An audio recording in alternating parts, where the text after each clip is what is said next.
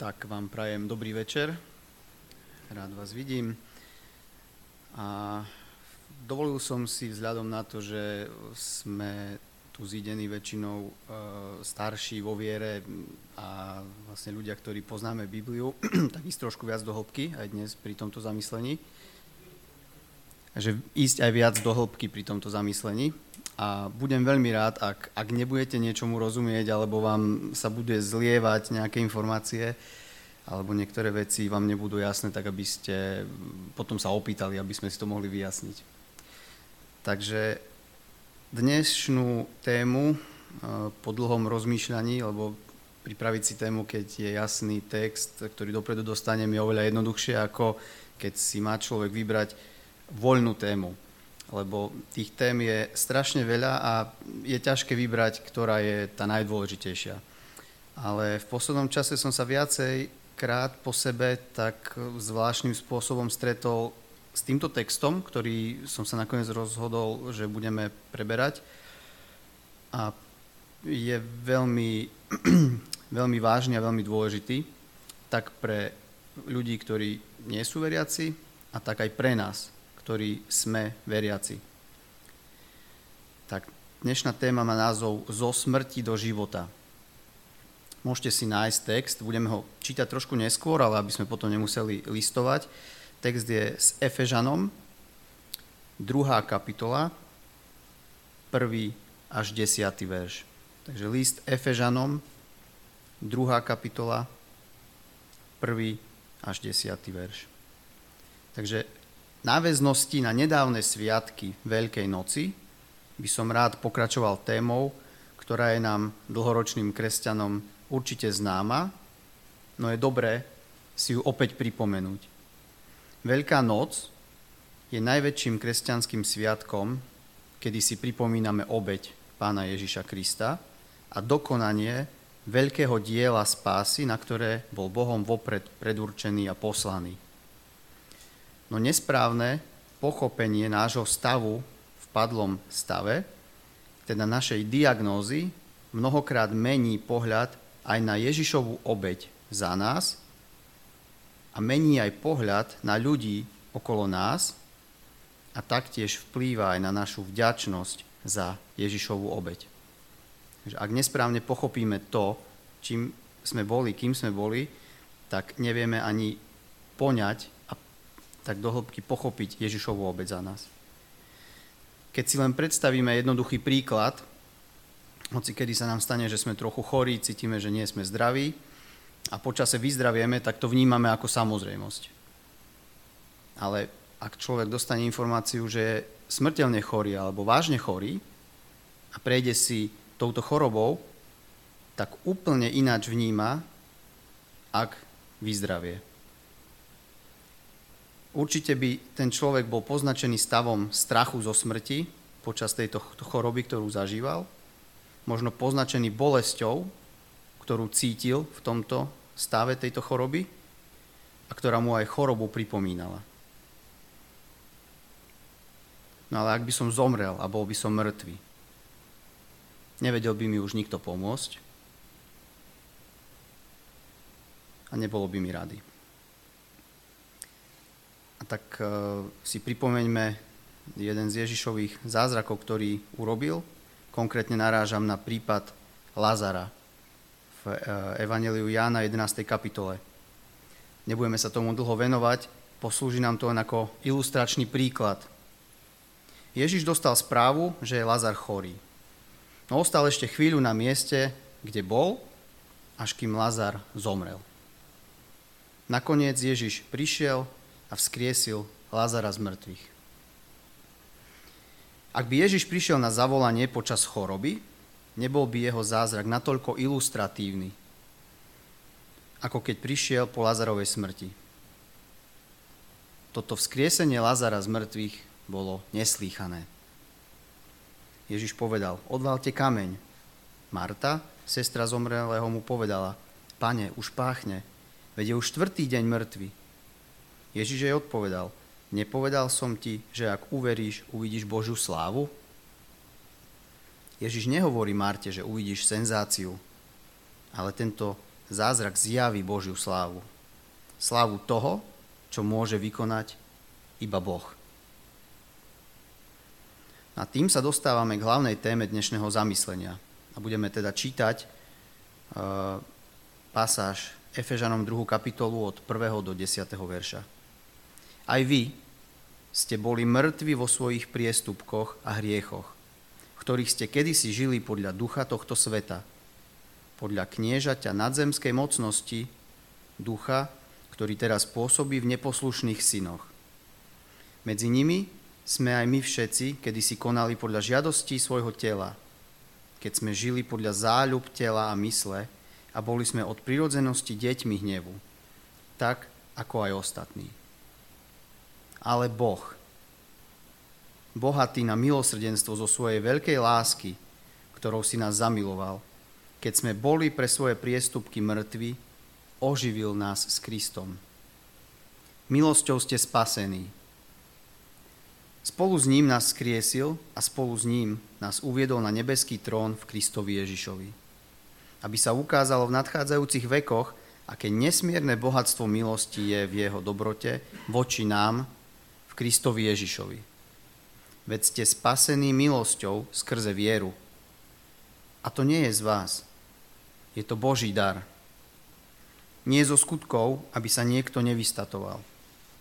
Veď sme jeho dielo, stvorený v Kristovi Ježišovi na to, aby sme konali dobré skutky, ktoré nám Boh už vopred pripravil. Aj vy ste boli mŕtvi vo svojich priestupkoch a hriechoch. Nepíše sa, že boli ste chorí, nie veľmi chorí, nie skoro mŕtvi. Nie. Tento text píše, boli ste mŕtvi. Boli sme mŕtvi. Ak si túto pravdu našej duchovnej smrti dostatočne neuvedomíme, nemôžeme si uvedomiť ani to, ako zúfalo Krista potrebujeme. Mnohokrát sa pri zvestovaní Evanielia používa príklad topiaceho sa človeka, ktorému je hodené záchranné koleso. Topíš sa, Ježiš ti hádže záchranné koleso, stačí, ak sa ho chytíš. No pravdou je, že mŕtvi ľudia sa záchranného kolesa nechytajú. Náš stav je dokonca horší ako pasívna smrť. Duchovne mŕtvy znamená žiť v zbúre proti Bohu. Aktívne Boha odmietať. Dobrovoľne si voliť zlé a hriešne na miesto svetého. Ak nepochopíme tomu, že bez Krista a jeho pričinenia sme úplne skazení a duchovne mŕtvi, nemôžeme si ani správne myslieť, že sa dokážeme k Bohu dostať aj sami pardon, môžeme si nesprávne myslieť, že sa dokážeme k Bohu dostať aj sami, ak odstránime vplyvy, ktoré nám v tom bránia. Kazateľ vody Baucham tieto vplyvy vo svojej kázni popisuje ako svet, telo a diabol. Budem citovať z jeho kázne. Niektorí z nás vnímajú svet ako svoj jediný a hlavný problém – a ako dôsledok tohto vnímania si myslíme, že, našou, že našou najväčšou potrebou je snaha nejako sa odpútať od vplyvov sveta. Máme tzv. izolačnú mentalitu. Keď sa nedotknem veci zo sveta, keď sa nebudem obliekať ako svet, keď nebudem jazdiť na autách, na ktorých jazdí svet a nebudem počúvať to, čo počúva svet, myslíme si, že nás ochráni izolovať sa len od tohto vplyvu sveta. Aj keď sa ale odizolujeme od sveta, stále tu ostáva vplyv tela a diabla. Ani netreba hovoriť, že ak používame veci, ktoré nie sú zo sveta dnešného, moderného, stále používame veci zo sveta minulého. Príklad, ak nebudem pozerať televízor, ale budem namiesto toho počúvať rádio, aký je v tom rozdiel. Koľký z vás ste si akurát uvedomili, že veci, ktoré používame zo včerajšieho sveta, sú stále zo sveta. A potom sú tu ďalší ľudia. Zameriavame sa len na diabla. Všetko je od diabla, diabol ma to donúti urobiť, diabol môže za toto, A tak stále hľadáme diabla všade. To diabol, to je diablová robota a tak ďalej. A opäť, aj keď sa ale nejakým spôsobom odizolujeme od tohto vplyvu diabla, stále ostáva vplyv sveta a tela. A potom sú ďalší, mysliaci, že jediným problémom je telo. A takto zo sebou prináša ďalšiu schému obťažnosti. Snažíme sa tlmiť telesnú žiadosť z vlastných síl. Žiť život plný odmietania, pôžitku a radosti. Ale je tu širší problém ohľadom plitkého chápania týchto troch vplyvov a toho, ako spolu súvisia. Tým širším problémom je to, že ak nepochopíme súhru týchto troch vplyvov a to, ako spolu súvisia, neporozumieme podstate hriešnosti nášho hriechu. Nepochopíme základnú podstatu svojej skazenosti, pokým neporozumieme, že sme úplne stratení zo všetkých strán. Že sa nejedná len o jeden, druhý alebo tretí vplyv, ale že my sme skazení a tieto tri vplyvy spolu súvisia a útočia na nás z každej strany. Že nejde len o jednu oblasť v našom živote, ale ide o všetko okolo nás a všetko dokonca v nás. Mnohí z nás stratili chápanie radikálnej podstaty našej hriešnosti a dôsledok toho je, že sme stratili porozumenie radikálnej hriešnosti aj ľudí, okolo nás. To má dopad aj na našu evangelizáciu. Niekedy nevidíme dôvod, prečo by sme mali hovoriť evanelium, povedať evanelium niekoho, kto je v podstate dobrý. Ak je problém len v diablovi, tak sa snažíme ľudí strániť diabla. Ak je problém len vo svete, tak sa musíme snažiť ľudí držať ďaleko od vplyvov sveta. Ak je problém len v tele, tak ich musíme viesť k zmene niektorých návykov. Ale ak sú ľudia do bodky stratení z každej strany, kde je potom nádej? To taktiež vplýva na naše porozumenie radikálnej podstaty nášho spasenia. Nemáme úplný obraz toho, čo to znamená byť zachránený. Netušíme, od čoho sme vlastne zachránení, kým a čím sme zachránení prečo sme zachránení. V Evangeliu Jána v 6. kapitole vo verši 44 Ježiš hovorí Nikto nemôže prísť ku mne, ak ho nepritiahne Otec, ktorý ma poslal. A ja ho vzkriesím v posledný deň. List Efežanom je listom zdrvujúcej pravdy o nás, ale aj listom nádeje, že ak aj nikto nemôže prísť k Ježišovi sám z vlastnej moci, Boh pritiahne ľudí k sebe zo svojej moci. Marek 10.26. Učeníci sa pýtali Ježiša, kto potom môže byť spasený? Ježiš sa na nich zahľadel a povedal, ľuďom je to nemožné, ale Bohu nie. Lebo Bohu je všetko možné. Baucham vo svojej kázni pokračuje – v prvých troch kapitolách listu Efežanom vidíme tri veľké prehlásenia, ktoré sú kľúčom ku pochopeniu celého listu. Pozrime sa na koniec každej z prvých troch kapitol. Na konci každej z tých prvých troch kapitol je jedno prehlásenie. Na konci prvej kapitoly od verša 22. A všetko mu podrobil pod jeho nohy. Jeho však ako hlavu nad všetkým dal církvi, ktorá je jeho telom, plnosťou toho, ktorý naplňa všetko vo všetkom. Prvým zásadným prehlásením je Kristovo pánstvo nad telom. Tento list je preplnený Kristovým pánstvom nad telom. Keď následne čítame druhú polovicu listu, napríklad kázanie ohľadom manželstva, príkaz pre manžela aj pre manželku, je zakorenený v Kristovom pánstve nad svojim telom, ktorom čítame, o ktorom čítame v prvej kapitole. Na konci druhej kapitoly máme ďalšie prehlásenie od verša 19. A tak teda už nie ste cudzinci a pristahovalci, ale ste spoluobčania svetých a členovia Božej rodiny. Ste vybudovaní na základe apoštolov a prorokov, pričom uholným kameňom je Ježiš Kristus. V ňom celá stavba pevne pospájaná rastie vo svetý chrám v pánovi. V ňom ste aj vy spoločne budovaní na Boží príbytok v duchu. Takže prvé prehlásenie je Kristovo pánstvo nad telom, druhé je Kristov, jednota v Kristovom tele a potom následne tretie prehlásenie končí prvú polovicu listu od 20. verša v 3. kapitole.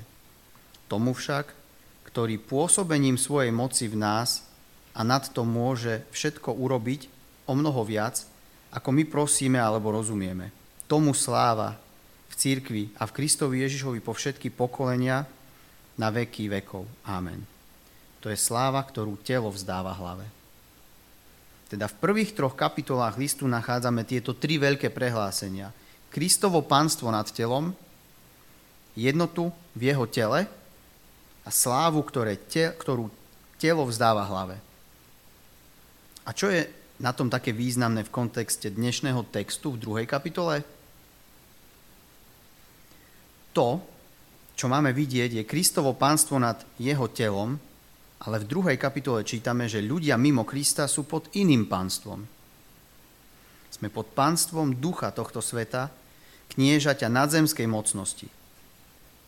Máme vidieť jednotu v Kristovom tele, ale z nášho textu vidíme, že ľudia sú Božími nepriateľmi a aj Kristovými nepriateľmi. Máme vidieť slávu, ktorú telo vzdáva hlave. Ale namiesto toho vidíme ľudí, ktorí kvôli svojej telesnosti a mysli hľadajú svoju vlastnú slávu a svoje vlastné túžby. A to všetko je v rozpore s Božou slávou v Kristovi. Máme teda problém. A ten problém je veľmi vážny. Našim problémom nie je, že sme boli len zle vychovaní. Našim problémom nie je to, že sme nemali dosť dobrých príkladov. Našim problémom nie je, že sme sa dostatočne nesnažili. Našim problémom je, že sme úplne, totálne skazení zo všetkých strán a kvôli tomu sú aj naše túžby zvrátené. Martin Luther povedal, človek bez Božieho ducha nekoná zlo proti svojej vôli, z donútenia, ako by ho niekto ťahal obojkom, alebo ako zlodej, ktorého niekto trestá proti jeho vôli. Ale ten človek to koná spontánne a dobrovoľne. A tento sklon jeho vôle nevie svojou silou potlačiť, ovládnuť alebo pozmeniť. Pokračuje v tom konaní a v túžbách konať zlé. Aj keby ho nejaká vonkajšia sila prinútila konať opak, napriek tomu jeho vôľa ostáva v odmietaní voči takémuto konaniu a snaží sa svojou silou odporovať. Jednoducho, ľudí bez Božieho ducha nikto nemusí nútiť konať zlo. Konajú takto z vlastného rozhodnutia dobrovoľne lebo inak ani konať nemôžu. A toto sme my. Toto je radikálna podstata našej skazenosti. Aristoteles povedal, vie ryba, že je mokrá? Nie, kým ju nevyťahneš z vody. Rodíme sa totiž do tohto hriešného stavu a nevieme konať inak. Hriešný človek bez Krista nevie, že je hriešný, Takže keď si mimo Krista, nejde o to, že máš len pár zlozvykov. Si súčasťou sveta, ktorý je v zbure proti Bohu v každom okamihu. Samozrejme, že svet nejaví vždy otvorený odpor voči Bohu. To by bolo príliš zrejmé. No napriek tomu je tu vždy tento východzí stav a všetci v ňom žijeme. V tomto stave nestačí, aby sme dostali len nejakú dobrú radu, akýchsi 10 bodov, ako sa stať lepším človekom. V tomto stave potrebujeme dobrú správu.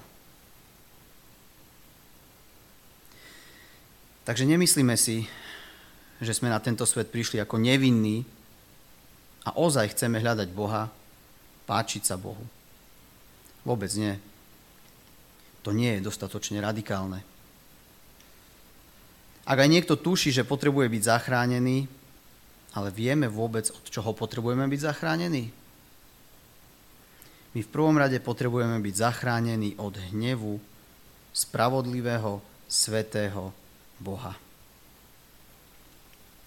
A tou dobrou, vynikajúcou a premieňajúcou správou pre nás v tomto stave je to, čo na jeho slávu čítame vo verši Ale Boh, bohatý na milosrdenstvo zo svojej veľkej lásky, ktorou si nás zamiloval, keď sme boli pre svoje priestupky mŕtvi, oživil nás s Kristom. Milosťou ste spasení. Neostal tu priestor na hľadanie čoho, toho, čo bolo v nás. Nie je tu žiaden priestor na to. Boh v tebe nič nehľadal. Boh vo mne nič nehľadal. Nič by v nás ani nenašiel. V nás nie je nič, v čom by sme vytrčali od ostatných. Nič také vo mne ani v tebe nie je. Jediným riešením je ale Boh. A pozrime sa, čo sa udialo s nami pravda s nami, ktorí sme uverili a prijali Kristovú milosť. Boli sme mŕtvi, ale dostali sme život. Boh nás oživil spolu s Kristom. Boli sme mŕtvi, ale teraz sme živí spolu s Kristom. A toto je veľmi dôležité. A toto je doktrína znovu zrodenia. A toto všetko robí Boh sám. Robí to svojou mocou, robí to na svoju slávu a robí to kvôli Kristovi a to je všetko a všetko len a len z jeho milosti. Následne nám tento text aj jasne ukazuje miesto dobrých skutkov. Jednoznačnejšie to už ani nemôže byť. Naproti iným cirkvám a viere, že skutky sú nutné ku spáse, nám text ukazuje, že sme spasení jedine z milosti pre dobré skutky. Veď ste spasení milosťou skrze vieru a to nie je z vás, je to Boží dar. Nie zo skutkov, aby sa niekto nevystatoval. Veď sme jeho dielo, stvorený v Kristovi Ježišovi na to, aby sme konali dobré skutky, ktoré nám Boh už vopred pripravil. Nie sme teda spasení z dobrých skutkov, ale pre dobré skutky. Naše dobré skutky sú dôkazom našej spásy. Dobré skutky, ktoré robíme z lásky ku Kristovi, z vďačnosti za to, že nás oživil z duchovnej smrti. Nie zo strachu, že stratíme spasenie, ak nebudeme dosť dobrí. Ako teda ale chápať mnohé dobré skutky nespasených ľudí, ktoré môžeme vidieť vo svete? Veď len čo začala vojna, mnohí ľudia otvorili svoje peňaženky, svoje domy, a pomáhali utečencom z Ukrajiny. Ak nesprávne chápeme biblické učenie o skazenosti človeka, môže nás táto otázka zmiasť a diabol nás priviesť k logickému záveru, že aj hriešni ľudia, ak konajú dobré, môžu byť predsa len nejakým spôsobom spasení. Až sa niekedy bojíme myslieť si, že by títo mnohí dobrí ľudia patrili do pekla. No to by sa ale tento text mýlil. Je teda nutné, aby sme si povedali aj niečo o teologickom pojme všeobecná milosť. Je to pojem, ktorý svojím spôsobom dáva na pravú mieru naše rozmýšľanie. John M. Frame píše, Neznovu zrodení ľudia sú úplne skazení, ale nie nevyhnutne najhorší, ako sa len dá. To, čo ich chráni od najhorších hriechov, je Božia všeobecná milosť. Všeobecná milosť je akékoľvek Božie požehnanie, ktoré človeka nezachraňuje od hriechu. Jednoducho povedané, Boh obmedzuje hriešnikov, aby im zabránil konať zlo, ktoré by chceli konať. Výsledkom je, že neveriaci, neznovuzrodení ľudia robia často aj veci, ktoré sú v princípe dobré. Úplná skazenosť teda neznamená, že neveriaci nemôžu vôbec robiť dobré veci v nejakom slova zmysle. Znamená to ale, že bez milosti sa nemôžu zapáčiť Bohu. Rímanom 8.8. Tí, čo žijú v tele, nemôžu sa páčiť Bohu. Boh vedel, že kým budeme v tele, budeme stále ovplyvňovaní vplyvmi sveta, tela a diabla. Vedel, že zhrešíme a padneme, no zároveň nám ním vštepené nové túžby nedovolia v hriechu pokračovať a s radosťou v hriechu aj zotrvať. Tak teda, ako aj všeobecná milosť, neznamená, že ak niekto robí dobré skutky, tak bude automaticky spasený. Tak aj my, ak sme Bohom obnovení a zhrešíme, neznamená to, že strácame spásu, ktorej počiatok aj koniec je len a len výlučne Božím dielom v nás. Ako teda zakončiť dnešnú tému s názvom Zo smrti do života? Prečítame pásaž Rímanom 8 od 9. verša. Noví, nežijete telesne, ale duchovne. Ak vo vás prebýva Boží duch, ale ak niekto nemá Kristovho ducha, ten nie je jeho. Ak však je Kristus vo vás, telo je mŕtve pre hriech, ale duch je život pre spravodlivosť. Ak teda vo vás prebýva duch toho, ktorý skriesil Ježiša z mŕtvych, tak ten, ktorý vzkriesil Krista z mŕtvych, oživí aj vaše smrteľné tela svojim duchom, ktorý prebýva vo vás. Tak teda, bratia, sme dlžní, ale nie sami sebe, aby sme museli žiť podľa tela. Lebo ak žijeme podľa tela, zomrieme, ale ak duchom umrtvujete skutky tela, budete žiť. Bo všetci, ktorých vedie Boží duch, sú Boží synovia. Veď ste neprijali ducha otroctva, aby ste opäť žili v strachu, ale prijali ste ducha synovstva, v ktorom voláme Abba Otče. Tento duch sám dosvedčuje nášmu duchu, že sme Božie deti. Ale ak sme deti, sme aj dedičia. Boží dedičia a Kristovi spolu dedičia. Aby sme, ak spolu trpíme, boli spolu aj oslavení. Amen.